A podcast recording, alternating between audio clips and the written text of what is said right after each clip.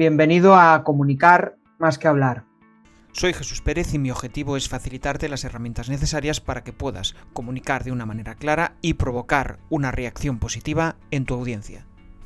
Apúntate en el grupo de Telegram y disfruta de una masterclass mensual sobre los temas que tú elijas. Ya están abiertas las votaciones. Entra en crearpresentaciones.com barra Telegram. Muy buenas David, bienvenido.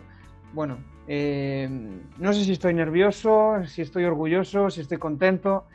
La verdad es que es, un placer tenerte aquí. Mm, hace, hace tiempo que nos conocemos, hace tiempo que eh, charlamos, eres una persona muy inspiradora y precisamente por eso pues quiero que, que nos cuentes muchas, muchas cosas. ¿Qué tal? ¿Cómo estás? Muy bien, encantado de tu invitación y vamos a ver si, si sumamos mucho. Esa es la idea como me conoces, seguro que me puedes apretar, así que siéntete libre de apretarme y, y dale caña. Esa es la idea. tú siempre hablas de apretar y desde ese momento yo tengo ese, chip. Estoy aprendiendo, obviamente, porque bueno, para mí esto es algo nuevo, pero cada día aprendo un montón de, cada persona que entrevisto. Entonces, la primera pregunta, y al final, pues como tú bien haces, tú siempre vas al grano, tú siempre vas a la esencia del, del mensaje, ¿no? Y eso a mí me encanta. Entonces, cuéntanos, ¿qué ha sucedido para estar donde estás ahora? Pues eh, la realidad es que estoy donde estoy ahora pues porque he pasado malos momentos. Mm, yo a mí la vida siempre me fue bien y en su momento monté una empresa, crecí de 0 a 11 millones y, quebré después por hacer las cosas mal.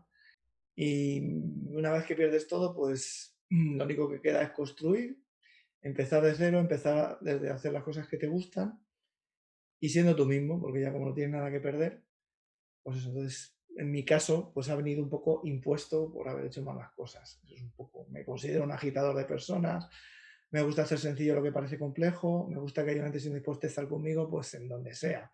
En comité de dirección, en marca visible y rentable a través de LinkedIn, en generación de negocios, en escribir libros, en lo que haga falta, ¿sabes?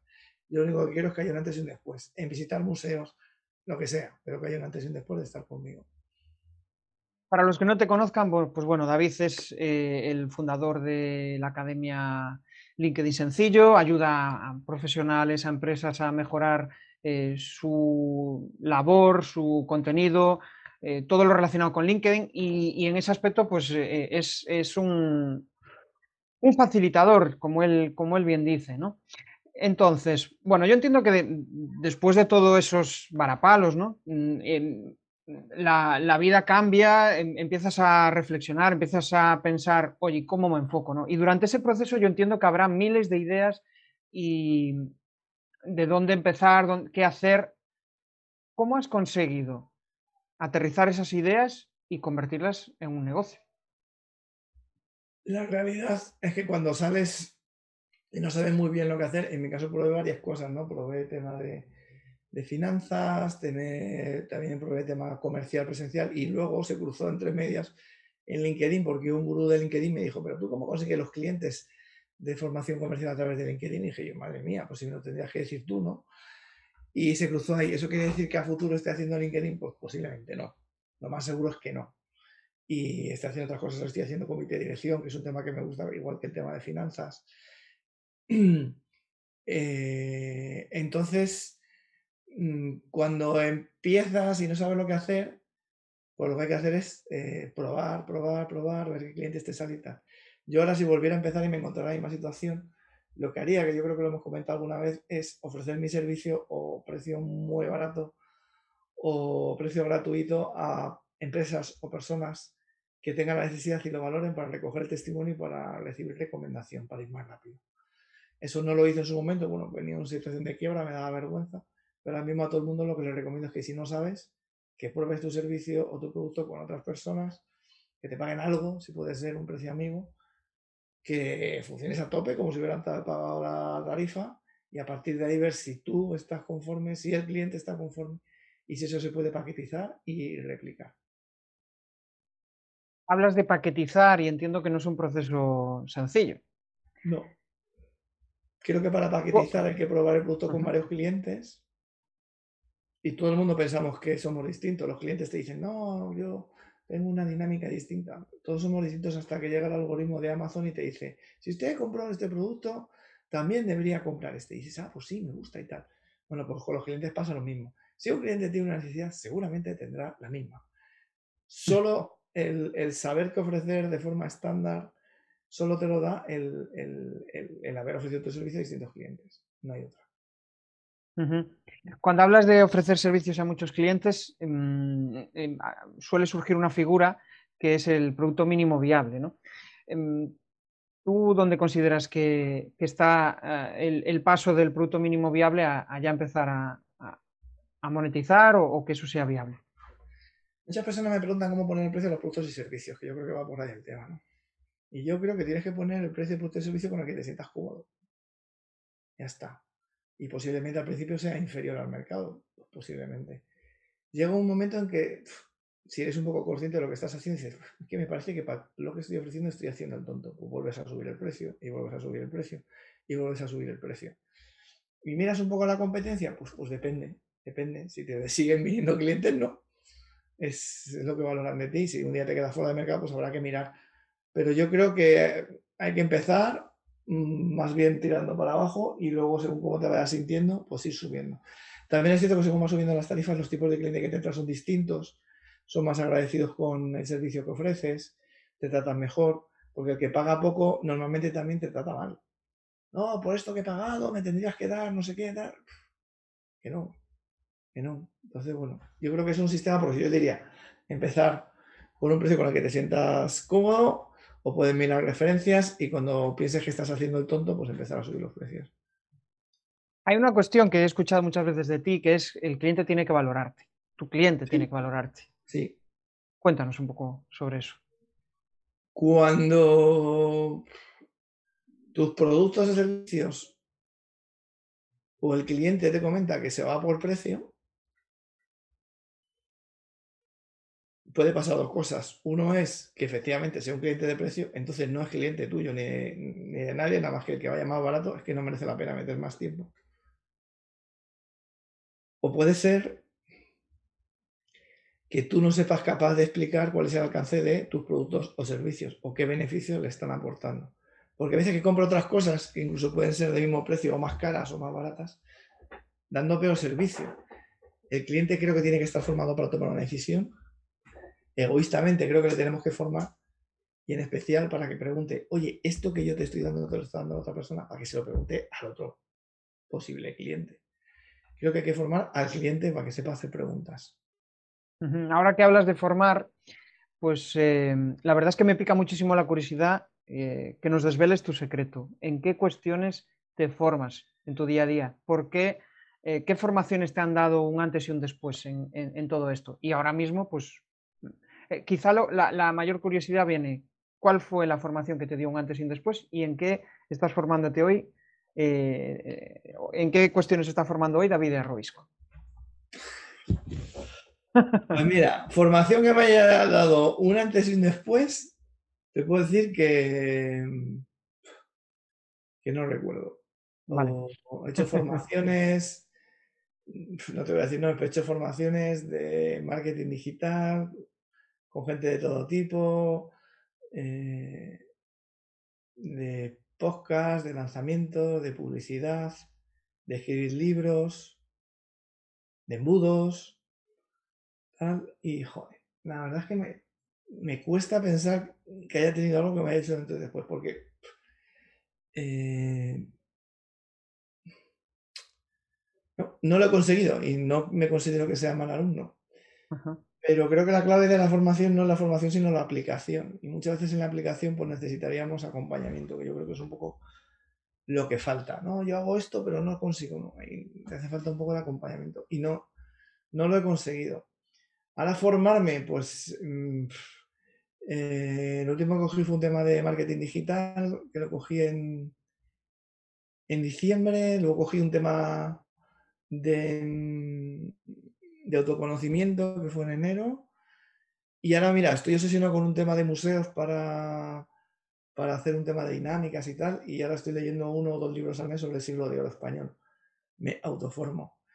Y estoy más que formándome directamente, pues ahora estoy obsesionado con un tema de embudos para tema de conversión y estoy pues apuntándome a muchas cosas de muchos lanzamientos y tal, pues para cotillar y eso.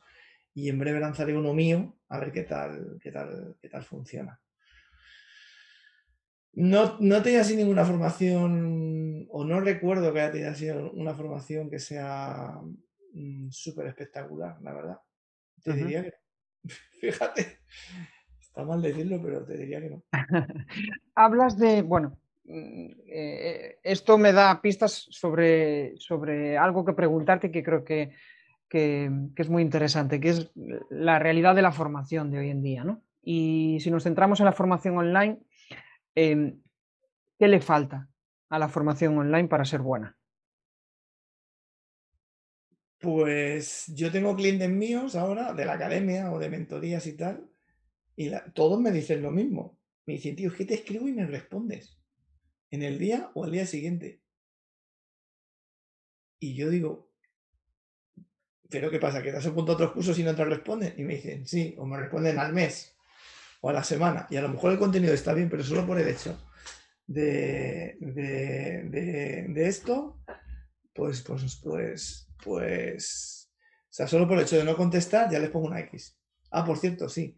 He hecho una formación ahora en gratuito que no me ha apuntado, me ha faltado poco, lo mismo la siguiente dentro de Romo Alfons, del tema de CreceTube, que ha estado muy bien. El primer vídeo que saqué estuvo muy por encima de la media, pero ya es que he hecho el segundo y está solo un poquito por encima. Con el primero te diría, si me he entrevistado la semana pasada, te digo, ¡guau! Esto está genial y tal. Pero he vuelto a hacer el siguiente y digo, uff, está, está por encima de la media, pero no tanto como el otro. Se ha estado bien. Entonces, mm, yo creo que lo que hace falta es el conocimiento, creo que a futuro será gratuito y lo que la gente quiere es que le apliques el conocimiento a su problemática. Ya es que si no, no es escalable, no sé qué tal. Pues no sé, la gente, no sé, pues la gente que tiene formado varios grupos, pues tendrá como líder por grupos de similares o lo que sea. Pero yo creo que hace falta mucho acompañamiento en la formación. Genial, David. Hablas de, bueno, de que te has formado en muchas cuestiones, funnels, eh, marketing, vídeos. ¿Hay alguna... Em, eh, es decir, ¿te sueles formar en cuestiones que no te gustan? No. No. Absolutamente no. Antes yo sí cuando empezaba porque tenía menos dinero, tenía que estar. Pero ahora mismo, eh, si no me gusta, lo intento delegar. O sea, no. ¿Qué es lo que más te ha costado o qué más te cuesta delegar? Bueno, pues siempre cuesta delegar todas las cosas. Siempre cuesta delegar. Mira, ahora he delegado el tema de, aunque he estudiado el tema de, embudos. Ahora, por ejemplo, voy a sacar un libro que se llama Marca Personal para Estudiantes en LinkedIn. He delegado el, tema de, del formato, que ha quedado brutal.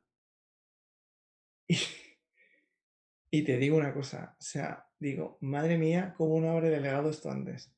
O sea, qué cambio. Estoy ya pensando en reformatear lo que tengo publicado. No te digo más. Y eso, eh, me gustaría delegar el tema de, los vídeos, alguien que me hiciera los montajes, que me partiera los vídeos, me los titular y tal, no sé, un poco más adelante a lo mejor. Pero bueno, poco a poco, a poco. Fenomenal. Em, bueno, al final tu trabajo, mm, yo, desde mi punto de vista, es una base de formación y otra base de, consultor. ¿no? Haces las dos, las dos labores. Pero mm, quería preguntarte algo que va más allá de todo esto.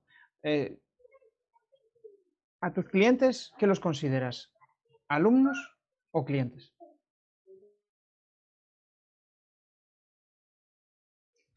Me cachis. A ver. A la gente que está mm, eh, haciendo una formación donde la base más es online, me tienen a mí de forma puntual, los considero alumnos. Y con los que estoy con ellos, más encima, tanto sea esto como sea comité de dirección, que ahora también estoy haciendo y tal, los considero más clientes. Em, es decir, si yo me mojo con la persona en el desarrollo de lo que está haciendo, si me mojo bien, les considero más clientes. Fenomenal. Bueno, poco a poco vamos conociendo a David, ya sabemos cómo, cómo se forma en su día a día, sabemos un poco algunas cuestiones más íntimas de, ese proceso de, generar una idea y transformarla en negocio, que al final todo eso vino de, diversos, eh, em, bueno, diversos problemas que eso ha incentivado a, ese, a ese, cambio. Ahora me gustaría pasar más a un apartado de comunicación, donde hablemos un poco de cómo generas el contenido de tus eh, formaciones y, cómo es tu forma de comunicar. Y la primera pregunta me gustaría que me dijeras, pues, ¿cómo consideras que es tu forma de comunicar? ¿Cómo comunica David Díaz Robisco? Sinceridad, honestidad y sencillez. Yo creo que esas son las palabras que me definen. Esto lo tengo trabajado, ¿eh? era fácil responderla. Se nota, se nota, se nota, vale. Tendré, tendré, que, tendré que presionarte un poco más. No, pero te em, quiero decir, sinceridad, pues cuento las cosas que me han vivido, no las que he leído, sino las que he vivido. Honestidad, me gusta decir mi verdad, no lo, lo correcto. Y sencillez, siempre intento buscar ejemplos para comparar cosas de tu día a día con lo que tienes que hacer para que te sea mucho más fácil implementar. Hablas de ejemplos y, quiero anticiparme porque hay una de las cuestiones que eh, para mí tiene más valor de, ti, que es el contenido. Y me estoy anticipando un poco en todo esto, pero es que eh, eres de las pocas personas que es capaz de poner ejemplos muy sencillos y que la gente se sienta identificada. ¿Cuál es el secreto, David? Normalmente cuando tengo algo en la cabeza, digo, ay, pues tendría que explicar, y no te voy a dar otra cosa, ¿no? Eh, tengo que explicar a un gerente de por qué tiene beneficios y no tiene dinero en no tiene dinero en, el banco, ¿no? Y entonces intento pensar, papá, papá, papá, papá. Y voy pensando en cosas que no están relacionadas con los negocios. Pues si tuviera un hijo le diera la paga, no, es insuficiente.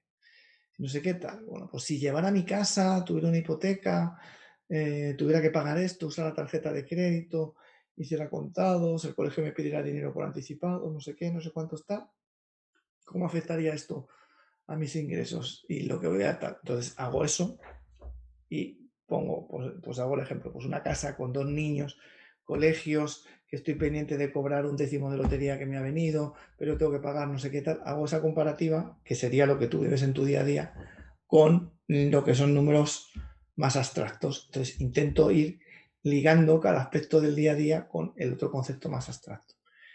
Eh, hay veces que sale a la primera y hay veces que no, pero lo que sí que hago siempre es pensar ese concepto en tu día a día, cómo se traduciría en algo concreto, o sea, en algo que, que puedas estar tú viviendo. Y si se ha adaptado a una persona y me dice que su hobby es tal o cual, pues intento adaptarlo a ese hobby, lo que intento hacer. ¿Podrías ponerme un ejemplo? Algo reciente que hayas creado y cómo has eh, desarrollado esa idea. Pues, no sé, de tu última newsletter, por ejemplo. Mira, te voy a contar uno que sale en el libro de marca personal para estudiantes en LinkedIn. La gente eh, que está estudiando y sale de estudiar me dice, David, mira, yo con lo que trabaja y con lo que estudian y tal, la verdad es que me deberían llevar las ofertas, porque yo que soy una máquina y no sé qué, es que no necesito ni venderme. Tendrían que estar vendiendo casi prácticamente, estoy exagerando un poco, las empresas a, a suplicarme que trabaje para ellos cuando hay un paro de la mano. Vivimos una burbuja y tal. Entonces a mí se me ha ocurrido sacar para el primer capítulo, pues es un maestro con dos alumnos y tal, ¿no? Entonces el maestro les dice, les dice a sus alumnos, le dice, ¿eres capullo o mariposa? Y traducido es, eres capullo, eres muy bueno, sacas muy buena nota, estás en el cole, solo te ve tu entorno, te quedas ahí quieto, o eres mariposa, es decir, has evolucionado, además de ser bueno, vas volando, te ve la gente, ves los colores de las alas y tal. Porque si eres capullo, en todos los sentidos, además ahí busco el juego de palabras, pues no te va a llevar nadie. Pero si eres mariposa, tienes más posibilidades. ¿Eres capullo o mariposa? No sé si ese ejemplo puede valer. Está bien. Porque al final eh, la realidad es que como que buscas siempre un, algo de la vida real que, inspire y que transmita la idea que, la idea que realmente, em, pues igual desarrollarla de forma teórica sería súper complejo. ¿no? Eso es. hablas siempre de contextualizar y cuantificar. Explícanos un poco. En los contenidos que estamos muy habituados a seguir estrategias de Amazon, de Microsoft, de Google, de no sé qué. Mira, que esos contenidos le valen a ellos. O esas estrategias le valen a ellos, que tienen recursos económicos y recursos humanos, los que quieran y más. Y si no los tienen, los compran. ¿Tú cuánto vales? Te vienes para mi empresa. Tacata. La realidad del, resto de las empresas, que es la mayoría, y del resto de las personas, que somos la mayoría, es muy distinta. Ni tenemos esos recursos, ni tenemos Entonces, eh, para mí, contextualizar, ¿qué significa? Contextualizar significa que yo estoy hablando para un cliente o una empresa que tiene 20, 40, 50, 100 empleados y que tiene esta necesidad, o para un autónomo que tiene esta necesidad, para una empresa que pues, tiene un equipo directivo pequeño, que está creciendo, que no puede crecer o que no puede seguir creciendo porque es un descontrol, o para una persona que, pues mira, eh, le han despedido del trabajo y tiene que encontrar su forma de vida, probar el producto mínimo, pues eso, eso es contextualizar y poner ejemplos relacionados con eso, pues cómo te sientes, has dejado el trabajo, ahora te vas a poner a poner una cosa en práctica, pero no sabes si va a funcionar, por lo que hemos hablado antes. Pues mira, presta tus servicios a una persona que te conozca, dile esto, dile lo otro, ta, ta, ta, ese tipo de cosas. Y cuantificar sería decirle cosas eh, específicas de qué es lo que tiene que hacer. Cuantificar quiere decir, pues eh, mira, si estás creciendo, vamos a mm, hacer mm, tres llamadas a tres clientes de los que hayamos cogido y vamos a decir qué es lo que está más contento y menos descontento cuantificar. Y si estás nuevo, pues mira, vas a hacer tres llamadas, a contextualizar, cuantificar, contextualizar, cuantificar. Cuantificar es como poner una tarea con un hecho y con un número para cumplir. Y si le pones ya una fecha, mejor. Las dos cosas. Fenomenal. La verdad es que eh, esto nos ayuda mucho a la hora de generar contenido, pero si nos volvemos a, las presentaciones, ¿no? Pues imagínate una charla o una formación. Eh, aunque ahora mismo casi todas son online. Em, hace un ratito hablabas de que em, tu forma de comunicar era sencilla, honesta. ¿Está alineada con tu forma de presentar el contenido? Sí, yo soy de Carabanchel, de Madrid, que no es el mejor barrio de Madrid, tampoco es el peor, un barrio normal, es un barrio obrero. Hablo rápido, me trabo al hablar, quizás no sea muy exacto con las palabras. Hay gente que es exquisita y a lo mejor usa un término en vez de otro, pero la verdad es que no me preocupa. Intento hacerlo lo mejor posible. Yo cuando me grabo un vídeo, pues si me he trabado es que no lo borro y para que se parezca perfecto y tal, que sale como sale. Eh, entonces sí, intento, intento, intento ser auténtico en todas cosas porque cuando dices a una persona, no, esto es así, no pasa nada, pues tiene que decir, es verdad, es que David se ha equivocado aquí, no lo ha corregido me estaba intentando acordar de un vídeo que grabé, que además quedó fatal, así. Y dije al final del vídeo, y por lo último, y por último, y por lo último dije, pues que no lo he borrado. la verdad es que lo escucho, cada vez que escucho el vídeo digo, pero esto está fatal dicho, pero no lo he borrado. por lo último, y por lo último, y por último. Pues lo dejo, no pasa nada. Es una de las cosas que me animó bastante a empezar a, grabar contenido, ¿no? Y una de las frases que, que tú me decías era, no te preocupes, no, te va a ver nadie. Y, es cierto, Es cierto. Entonces, yo creo que, bueno, pues cometer errores es algo natural. Incluso eh, eso te facilita conectar con personas que eh, lo que premian es la naturalidad y no el mensaje perfecto, el mensaje ideal, ¿no? Eh, porque al final pues puedes ver vídeos de YouTube que están súper cortados, súper bien editados y resulta que escuchas a esa persona hablar después y, y la conversación es totalmente antinatural, ¿no? Em, pues vamos a seguir en ese proceso, ¿no? En, ese proceso de, oye, pues David comunica de esta forma, pero hay un proceso para llegar a comunicar de esa forma, ¿no? Y ese proceso implica, pues, imagínate que vas a dar una, charla, una charla de, delante de, empresarios y tienes que eh, pues, preparar todo, todo, ese, todo ese contenido. ¿Cómo es ese proceso? ¿Cuáles son, eh, usas un método? ¿Qué, ¿Qué, fases dirías que desde que empiezas a preparar la idea hasta el para qué, hasta la slide, las slides y finalmente la propia eh, charla. Cuéntanos. La primera es, eh, lo, primero que hago es, bien, mame esta gente, tal, ¿qué le puede interesar esto? Tal, que eso lo dice todo el mundo. Pero la siguiente pregunta es, ¿qué quiero que hagan después de la charla? Esa es la primera pregunta. ¿Qué quiero que hagan después de la charla? Ya está. Una cosa, lo que sea. Revisar las cuentas, publicar un contenido, eh, llamar a un cliente, detectar su valor diferencial. ¿Qué quiero que se lleve la persona de la charla? Esa es la idea principal. A partir de ahí, empiezo qué cosas tengo que decir para que la persona lo ponga en práctica. Entonces intento buscar ejemplos y alternativas para que la persona lo pueda poner en, lo, pueda, poner en práctica. Em, por ejemplo, ahora que me están llamando para un tema de gestión de eh, gestión del fracaso, cómo salir del fracaso y este tipo de cosas. ¿Qué quiero? Vamos a ver con un ejemplo mejor. ¿Qué quiero que se lleven las personas después de estar conmigo? Mira, quiero que saquen su valor diferencial, que se conozcan de una forma honesta, que sepan qué es lo que hay de bueno ellos y que hagan una acción relacionada con su valor diferencial, que lo, que lo pongan en funcionamiento, pues que hagan una llamada, depende del sitio, pues que hagan una llamada, que se reúnan con un cliente, que se reúnan con un proveedor, que se reúnan con el equipo y que pongan esa actividad o ese valor que es diferencial en marcha. Pues ya quiero que se lleven eso. Eso. ¿Qué puede ser? Pues mira, que llames y que te mandan un WhatsApp, que evalúes tus 360 grados, que hagan memoria de cuáles son los momentos mejores que ha vivido en la empresa, de los momentos peores, no sé qué tal. Bueno, voy preparando como dinámicas, ¿no? Ta, ta, ta, o pensadas, o ideas. Intento, depende del tiempo, ¿eh? pero intento que no sean, es una, una, una cosa que tengan que hacer al final y como tres, cuatro o cinco cosas para que puedan implementar y que elijan la que quieran. Luego pienso en el comienzo y digo, ¿cómo empezaría esta charla? ¿no? Y tengo que pensar siempre en una entrada que descoloque a la gente.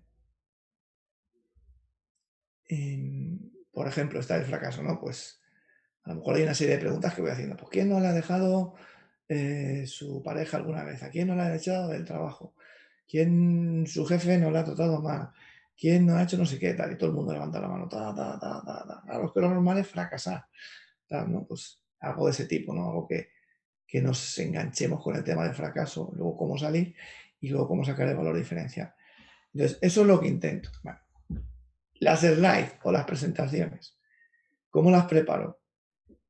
Intento, y antes en presencial, em, en presencial es más, era más fácil, Intento que no haya ninguna. Intento que no haya ninguna. Si son de LinkedIn, sí, porque son ejemplos.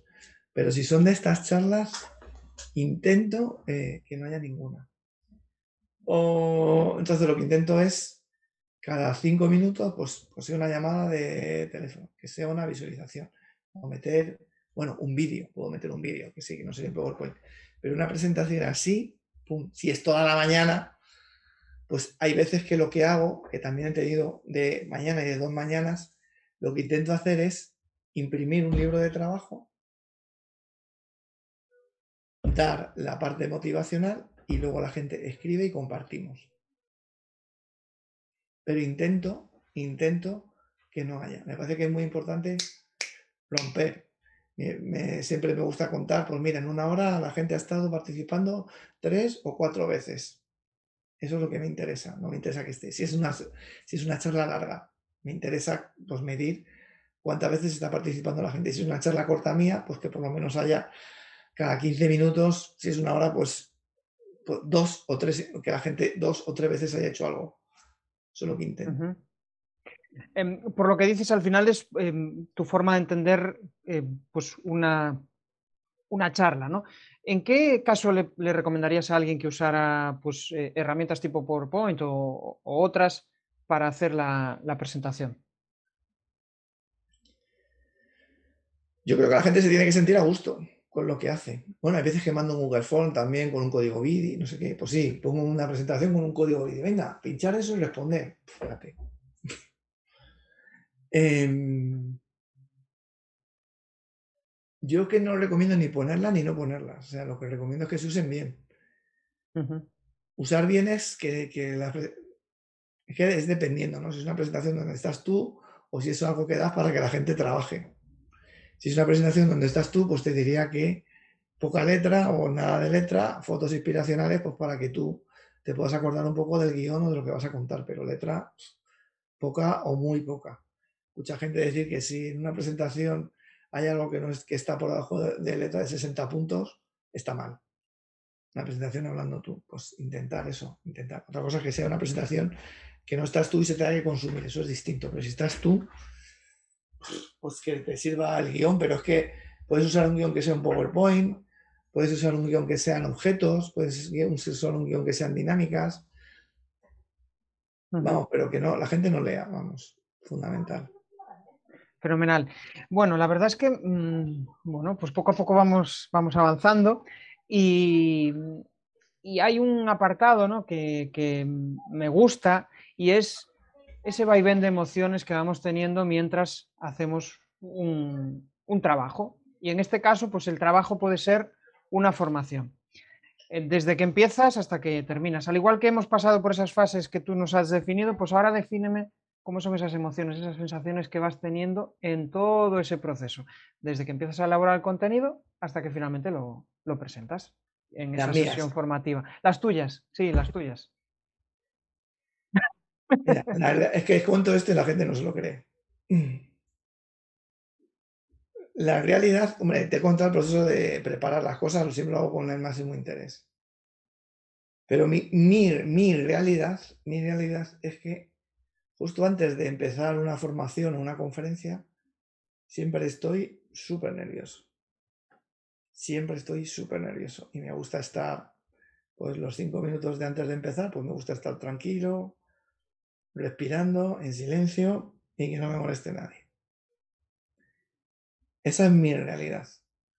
Cuando empiezo, que siempre suelo meter alguna broma, alguna dinámica o tal, pues, pues estoy súper nervioso pues porque se sueltan las bromas, a lo mejor no se ríe nadie, o no, la gente no es lo suficientemente activa, o tal, y se pasa mal.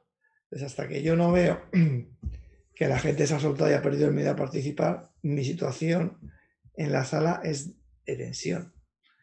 Y luego ya una vez que entramos en que la gente empieza a preguntar, yo respondo, nunca tengo miedo que me pregunten algo que no sepa, porque es que si no lo sé, le digo, bueno, no pasa nada, no me lo sé, mañana te contesto.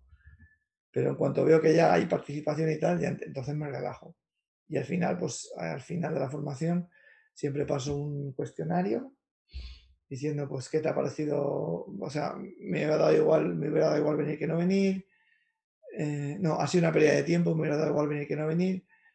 Ha sido útil para mi día a día, ha sido útil y me ha encantado. Luego le pregunto qué es lo que más te ha gustado, qué es lo que menos te ha gustado y que defina la formación con una frase. Y cuando acabo la formación, tanto así presencial como online, pues me gusta despedirme de cada persona. Pues adiós, pues adiós Jesús, adiós Pepito, adiós Marta, adiós Ruth, lo que sea. Y ya está. Y es un poco lo que, como intento hacerlo. Fenomenal. Em, hay un aspecto que yo percibo en, todas tus respuestas y es esa simplicidad. Y, esa simplicidad muchas veces pues nos ayuda a la hora de, elegir herramientas que nos aportan valor en nuestro día a día. ¿Cuáles son las herramientas que tú dirías que son clave en tu día a día y que eh, pues no puedes prescindir de ellas? Tres, cuatro herramientas. El calendario. O sea, el calendario, el calendario, calendario, agendar el calendario, poner las tareas, no las visitas solo, o las reuniones, las tareas. El calendario es la Biblia. Ese es el primero. Y otras herramientas que, que me guste usar, pues te diría que el móvil con la cámara o cualquier cámara para tema de, de grabar vídeos y no sé, el correo electrónico a lo mejor, no lo sé, esa. Pero vamos, el, para mí lo que me organiza el día es el calendario. Fenomenal. ¿Y para eh, tus presentaciones, cuál es la, la o las herramientas clave. Uso PowerPoint o Keynote, una de estas dos. Vale, vale. Me parece interesante. Y quiero andar un poco más. Hay otras herramientas que te pueden ayudar a la hora de, pues imagínate, eh, tus landing, el mailing, las redes, productividad. Cuéntame. Pues mira, en el tema del mailing es un tema que he delegado y lo voy a pasar a, a Mautic. ¿Ah? Y me lo va a llevar una persona. El tema de Mautic, pues, pues porque es, es como Campaign, también es Active Campaign, más ClickFinance y tal, pero la verdad es que tecnológicamente, ostras, eh, para mí me resulta muy complicado. Entonces, eh, definimos entre los dos los objetivos. Eh, yo también, definimos entre los dos también cómo va a funcionar el correo, los fans o un correo normal, un funnel y tal. Y yo me preocupo de los contenidos y la otra persona de la parte técnica, más también de pincharme y decirme, no, mira, esto no va a funcionar, necesitamos esto, tal. pues eso. Entonces, con eso, por ejemplo, con, con la página web, pues tengo WordPress y mi, ahora estoy montando otra página web que es davidierroijo.com, esa está con Elementor y la otra, y la que tengo información por la 100.com la tengo con Divi. Y, eh, por ejemplo, eso. Para el tema de los vídeos, los edito con Filmora. Y, y no sé qué más. Y con Filmora también saco el audio para los podcasts. Y el podcast lo tengo los, los pero ahora mismo, por pereza o por falta de tiempo, pero creo que se pueden alojar en Anchor de forma gratuita y no pasaría nada. Y yo creo que, yo creo que eso. Para videollamadas el Zoom, eh, yo creo que eso. ¿eh? Fenomenal. Eh, la verdad es que, bueno, estamos extrayendo muchos aprendizajes, yo por lo menos, y, ahora sí que me gustaría entrar en, más directamente en la parte de contenido, que es uno de tus, de tus fuertes. Tú publicas muy activamente en la mayoría de las redes, tu principal red, corrígeme si me equivoco, es LinkedIn, y hay una cosa que haces y que a mí me impactó, cuando lo descubrí y es el tema de reciclar contenidos. Eh, porque al final, bueno, desde mi punto de vista lo que te aporta es eh, ser productivo. ¿no? Mm, ¿Qué te aporta a ti? Aparte de, ser productivo, el reciclar contenido. ¿Y qué, ¿Y qué reacción tiene tu audiencia a ese reciclaje? Reciclar, reciclar contenido para mí significa hacer un contenido en un formato y luego pasarlo a otro formato. ¿Qué me aporta? Pues que puedo estar presente en las redes de distintas formas. Cuando miro las estadísticas de LinkedIn, la gente que lee un artículo, los puestos de trabajo, las ubicaciones son distintas que las que ven un vídeo y son distintas que las que ven un PDF. ¿Alguien alguna vez me ha dicho eres un pesado que siempre publica lo mismo? Pues, pues de momento no me lo han dicho. Yo creo que el que me sigue y sigue todo dirá, eh, pues si lo sigue todo es que le gusta mucho y el que no me sigue, pues es que es complicado que se consuma todas mis publicaciones. Entonces creo que es una forma de ser distinto. Hay gente que es más visual, hay gente que es más de vídeo, hay gente que es más de PDF, hay gente que es más de artículo, pues oye, a cada uno hay que darle lo suyo. El contenido mismo. También tengo que decirte que a mí no me cuesta mucho escribir. Bueno, no me cuesta mucho, no. No me cuesta escribir. Hay una cosa que descubrí contigo mm, a través de, mm, de la Academia LinkedIn Sencillo, que es que eh, LinkedIn y en general las redes sociales son una herramienta para generar conversación. ¿Por mm. qué hay que generar conversación? Porque desde hace 100.000 años, para las relaciones personales y profesionales, lo primero que tienes que hacer es generar confianza. Y yo no voy por la calle y veo una pareja que me gusta y la meto un morreo con la metón y todo y le digo, ay, eres la pareja de mi vida y tal, por pues la persona la fuera, porque no me conoce, incluso aunque fuera la persona más famosa del mundo, si esa persona no me conoce es que le doy asco. Pues entonces, quiero decir, la única forma de, que haya roce es hablando, poniendo temas de los que se pueda comentar. Esa es la única forma. Mm, yo, vamos, yo bueno, no es la única, es la única que yo conozco. Mm, al final, pues precisamente, ¿no? La conversación lo que genera pues es un vínculo. Y hay una frase que me encanta, que es no, te van a recordar por lo que digas, sino por, lo que le has hecho sentir. Y al final, pues, eh, aunque sea a través de un, eh, de un mensaje de texto, pues eh, las emociones también, también están ahí, ¿no? Y el, vínculo que puedes generar. ¿Cómo consigues generar conversación con tu audiencia, David? Pues lo primero recibiendo muchos no es que también hay que estar en ser consciente que, que seas o no seas más o menos importante, pues, pues no todo el mundo está dispuesto a escucharte y creo que tenemos que aceptar que no todo el mundo nos va a escuchar. Lo primero que tienes que asumir que hay más no conversaciones que conversaciones. Y luego, pues cuando surge una conversación, pues aprovecharla. Yo en LinkedIn, pues cuando alguien me invita a conectar, pues le tengo mi plantillita de bienvenida, miro el perfil, le digo cosas que me gustan, le mando algún recurso, no sé qué, le pregunto si, cómo le puedo ayudar más o lo que sea. Pues eso. Y en publicaciones, pues puedo comentar algo que me gusta o comentar algo de ese tipo. No, no hay otra. La conversación Mm, aparte de generar feedback, ¿te aporta algo más? Pues yo soy un putilla, me aporta conocer a la persona. Y conocer a la persona significa que si alguien un día me pregunta por algo, diga, pues mira, pues, si tienes una presentación que es un desastre, no tienes tiempo y tienes que dar una formación y quieras quedar bien, pues llama a Jesús Pérez Santiago. Ya está. Eso es lo que me da la conversación. Buena respuesta. Eh, otra cuestión que genera conversación, pues es el contenido, ¿no? Em, ¿Qué te aporta el contenido en LinkedIn? Pues el contenido lo que te aporta es lo primero saber si a la gente más o menos eso le atrae o no le atrae. Si tienes comentarios, si no tienes comentarios, también hay gente que sobre el contenido que tú publicas te hacen preguntas. O también hay gente que por el contenido que generas te invita a conectar o que te deja un comentario. Porque siempre digo que la gente que comenta y recomienda o ya son clientes o son amigos o nunca le comprarán, pero hay otra gente que lo consume y un día, sin haberle dado nada, te, recomienda. O sea, te, escribe por privado. El otro día le, preguntaba a Ainhoa Gómez eh, por qué el contenido genera una relación especial con, la audiencia. ¿no? Pues le, ponía un ejemplo, le ponía que eh, pues yo eh, escuchando podcast, pues al final acabo generando una relación especial con esa persona. Igual no la conozco de nada. Yo cuando empecé a escuchar, por ejemplo, tu podcast, pues em, bueno, pues tenía un cierto, una cierta relación de familiaridad. ¿Por qué crees que el contenido genera eso y por qué crees que el contenido al final pues, eh, puede acabar en una venta? Yo esta situación siempre la asemejo al ir a una fiesta. Yo puedo estar en un sitio, puedo ser una persona atractiva, puedo vestir de forma seductora y tal. Y sí, muchas personas se fijarán en mí. Pero hay un momento en que las personas se acercan y me dirigen la palabra.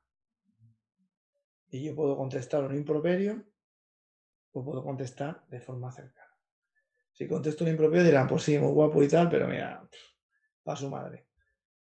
Y si contesto bien, entonces, pues mira, además de tal, es una buena persona y ha aprendido y no sé qué. Eso solo se consigue con contenido, es decir, con lo que tú llevas dentro y compartes. Ser un envase bien bonito y bien envuelto, si no habla, no puede generar ninguna relación. No sé si con este ejemplo puede ser un poco más. Eh, Realmente lo que, lo que extraigo de tus palabras es que el contenido es pues, una vía también para generar conversación y generar un, vínculo, ¿no? Y que, bueno, pues al final la persona está contigo comiendo, está contigo cenando y, eh, pues si va a elegir entre dos, pues te va a preferir seguramente a ti porque te conoce y sabe cómo eres. Y al final, pues cuando comunicas, y esto ya es eh, marca de la casa, o sea, cuestión mía, no, no, no, los traigo de tus palabras, pero la impresión que me da es que cuando comunicas eres vulnerable, porque realmente te estás mostrando tú mismo y te estás, eh, bueno, pues el, mero hecho de exponerse, pues no es una situación fácil, ¿no? Es una situación compleja donde, bueno, pues tienes que eh, mostrarte tal como eres, porque si no es que el lenguaje verbal va a, salir por todos los lados. ¿no? No, sé qué opinas de eso, de eh, cuando, te empiezas a, cuando te empiezas a exponer que realmente, eh, bueno, pues te estás mostrando mal vulnerable. ¿Es cierto? ¿No es cierto? Yo creo que la gente tiene que pensar y tiene que asumir que estar cerca de personas perfectas, a mí, personalmente, me empequeñece. Digo, madre mía, si esta persona nunca se equivoca, yo nunca llegaré a ser como Esta, es, la gente perfecta te empequeñece, te hace siempre ir inferior, bajar la cabeza, no tener confianza y decir, mira, me he equivocado. Claro, es que eres tonto. Eh, decir, eso es el tema. La vulnerabilidad e, empieza, sí, por el contenido, pero también empieza cuando te expones y dices, pregúntame lo que te dé la gana. Y te lo he comentado antes en las formaciones, que yo si no se responde algo, le digo, no te preocupes, que lo miro y mañana te contesto. Y está mal visto no, saber no saberlo todo. Mira, estaba ayer en... Ayer... Sí, creo que era ayer. Una formación de empresa y estábamos dando de alta la página de empresa de LinkedIn. Y hacía mucho tiempo que no daba de alta una página de empresa. Y han cambiado los permisos de los administradores, que ya se llaman superadministradores, se pueden, bueno, se pueden hacer más cosas, se pueden delegar a unas personas y no a otras.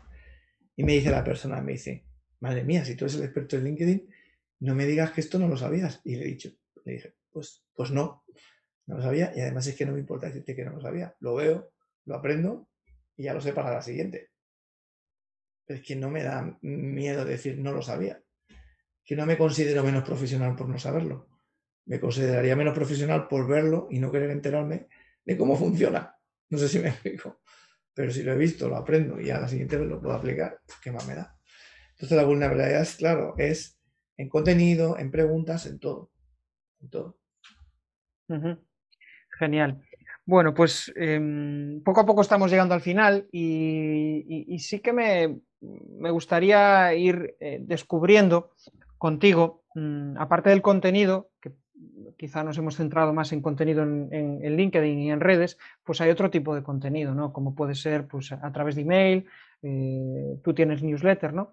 Entonces, pues mm, si tuvieras que quedarte con uno de los dos, email marketing o, o redes, ¿con cuál te quedarías?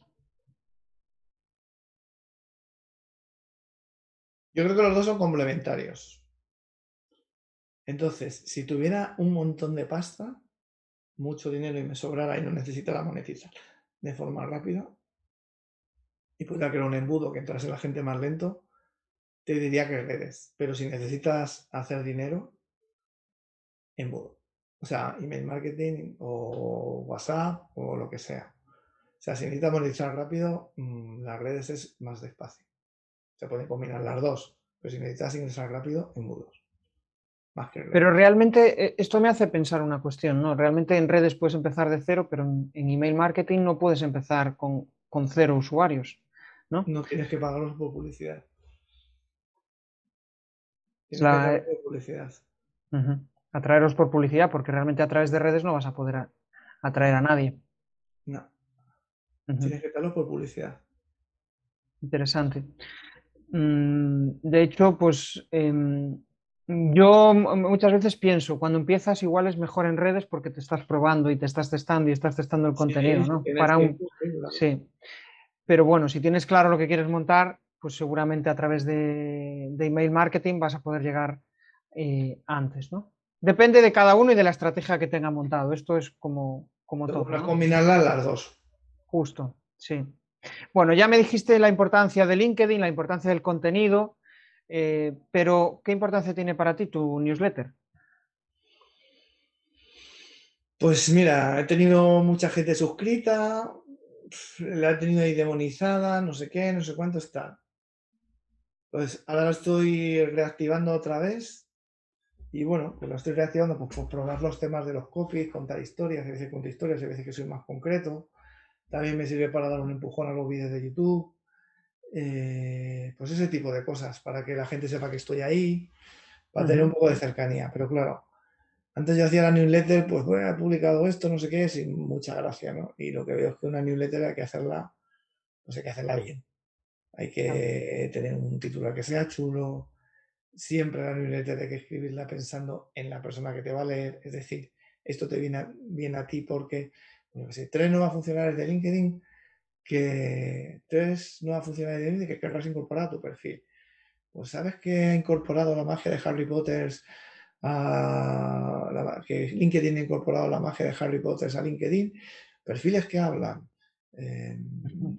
banners que se transforman en no sé qué, en modo creador, si te gusta el contenido, mira aquí cómo lo puedes activar, pues algo de ese tipo, ¿no?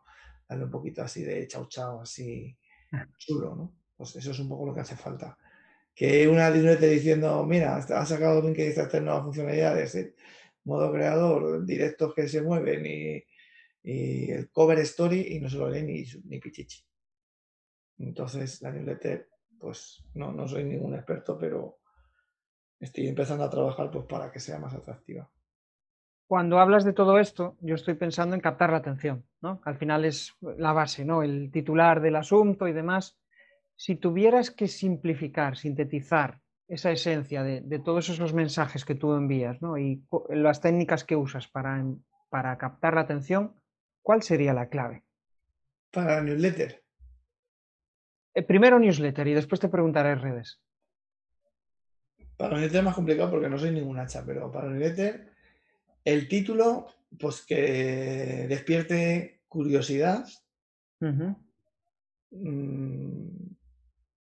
Eh, si leo el título y me deja neutro, yo creo que tiene que despertar curiosidad. Y luego creo que el texto tiene que ir enfocado contando una historia o lo que quieras, pero tiene que ir enfocado para el que el culmen sea hacer clic. Y es lo que le pasó a Cenicientas y si no quieres, si no quieres ser cenicienta, lo mismo te, vendría bien echa un vistazo en este enlace, por decir alguna tontería. Vale. Y has contado una historia, pum, pum. Y en redes a mí siempre me gusta lo de eso, pregunta que llame, pregunta que llama la atención, titular que llame la atención, pues me gusta que sea una pregunta. ¿Qué cosas te preguntan los clientes? El otro día me decía José Pascual, mira, esto que siempre haces, dice, a mí me vino muy bien y lo enlacé con una cosa que yo tengo que es ¿Cuáles son las 100 objeciones que te pone el cliente? Sobre esas 100 objeciones puedes crear contenido. Bueno, pues ¿qué preguntas te hacen los clientes? Titular que llama atención. Resume lo que estás contando, cuéntame un poco los titulares, oxigena el texto, que quede bien espaciado, emoticono tal, llamada a la acción. Algo tiene que hacer la gente, o comentar, o mm, leer un artículo, o opinar, o lo que sea, y así va con hashtag, que eso te vale para todas las redes. Pues eso es un poco lo que te diría en redes. ¿Es lo mismo captar la atención que eh, generar curiosidad? No sé si es pregunta de examen, así de primeras te diría que sí. Porque em, a, lo que voy es, em, realmente cuando eh, eh, captas la atención, pues eso, con un asunto, pero al final con la curiosidad yo entiendo que hay más cuestiones detrás. Tienes que conocer, tienes que tener una cierta empatía con la otra persona, ¿no? Para captar la atención igual no tanto, porque igual pones una frase rimbombante y, ya captaste la atención para que siga leyendo, ¿no? No borres este mensaje, pero para generar curiosidad yo creo que hay, hay que ir un, paso más allá. No sé, es una percepción mía y era para saber, para saber eh, realmente cómo, eh, vamos, lo, que a ti te, te resonaba con esa, con esa frase. Curiosidad, Genial. Bueno, pues ya la última pregunta y, nos, despedimos, porque, bueno, la verdad es que ha dado para, mucho la charla y quería preguntarte, bueno, ponte en la piel de un profesional, un formador que, está empezando en el online, puede tener ya bagaje en presencial, ¿no? Haciendo sus formaciones o sus cursos, pero ahora se encuentra en una situación de, bueno, de que quiere empezar a generar cursos online y además pues quiere empezar a generar contenido en redes. ¿Qué primer paso le, darías a esa persona? Pero esta persona quiere montar formación online eh, asíncrona o en vivo, o las dos. Pues piensa en las dos. Mira, para las formaciones, si van a ser en vivo, lo primero que te diría es que del presencial cojas solo la esencia de lo que estás transmitiendo y que empieces a pensar en digital. El digital no es malo. A lo mejor les pueden mandar eh, una encuesta con un mail, la rellenan ahí y se ve automáticamente. Les pueden mandar en las salas de forma aleatoria que vayan y que vuelvan. Mm, puedes hacer que pinten todos a la vez en una pizarra.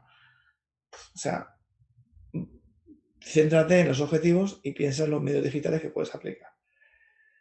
Para la formación que es asíncrona, por lo que te diría es que vieses varias formaciones online, que vieses que son las cosas que se repites y sobre eso bases.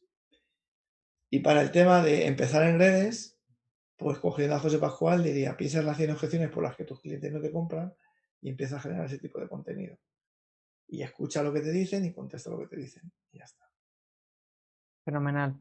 David, yo ahora lo que quiero es eh, básicamente darte las gracias porque, bueno, ha sido una charla fantástica. Eh, seguro que la audiencia va a aprender más que una cosa y lo que te pido básicamente es pues, que lances un mensaje a la, audiencia, algo que tú quieras eh, decirle, lo, que, lo que a ti te inspira en este momento y que también pues, des tus coordenadas, ¿no? donde pueden localizarte, tus datos de contacto. Cuéntanos. Con esto? Eh, bueno, para conectarme, pues por LinkedIn, David Díaz Robisco, me conectáis, oye, te he escuchado por Jesús Pérez Santiago, me gusta esto, me gusta lo otro, tal. Me puedes seguir ahí en LinkedIn, en Instagram, en YouTube David Díaz Robisco, en Clubhouse David Díaz Robisco y tal. Mi página web es información para la acción.com y si no, ya estoy moviendo a daviddiazrobisco.com y, nada, por lo que necesiten, me preguntan. Y para terminar, que me gusta terminar siempre con esto, de momento con esto, venga, vamos a terminar con una frase de este libro, así me hago publicidad, Lecciones de una quiebra. Es un libro que tiene más de 135 recomendaciones de 5 estrellas en Amazon y es autopublicado, ¿eh? o sea que tiene su, tiene su mérito. Fenomenal. Y a mí la vida me avisó, un día solo valdrán tus recuerdos. Prefiero vivir solo momentos en color que toda una vida en blanco y negro. Mereció la pena arriesgarlo todo. No me queda ninguna duda que lo intenté. Nunca me arrepentiré de no haberlo intentado. Sí, de haberle puesto demasiado corazón y muy poca cabeza. Ya no puedo cambiar nada. Solo quiero que otros no pasen por lo que yo he pasado. Es un poco un, un, mantra y, eso, por eso acabamos. Qué buena frase para, para terminar. Oye, David, mil gracias. Seguro que nos volveremos a ver en, otra ocasión. Vamos, yo encantado de invitarte. Y un saludo a todos. Nos vemos en el siguiente episodio. Un saludo, David. Chao. Apúntate en el grupo de Telegram y disfruta de una masterclass mensual sobre los temas que tú elijas. Ya están abiertas las votaciones. Entra en crearpresentaciones.com barra Telegram.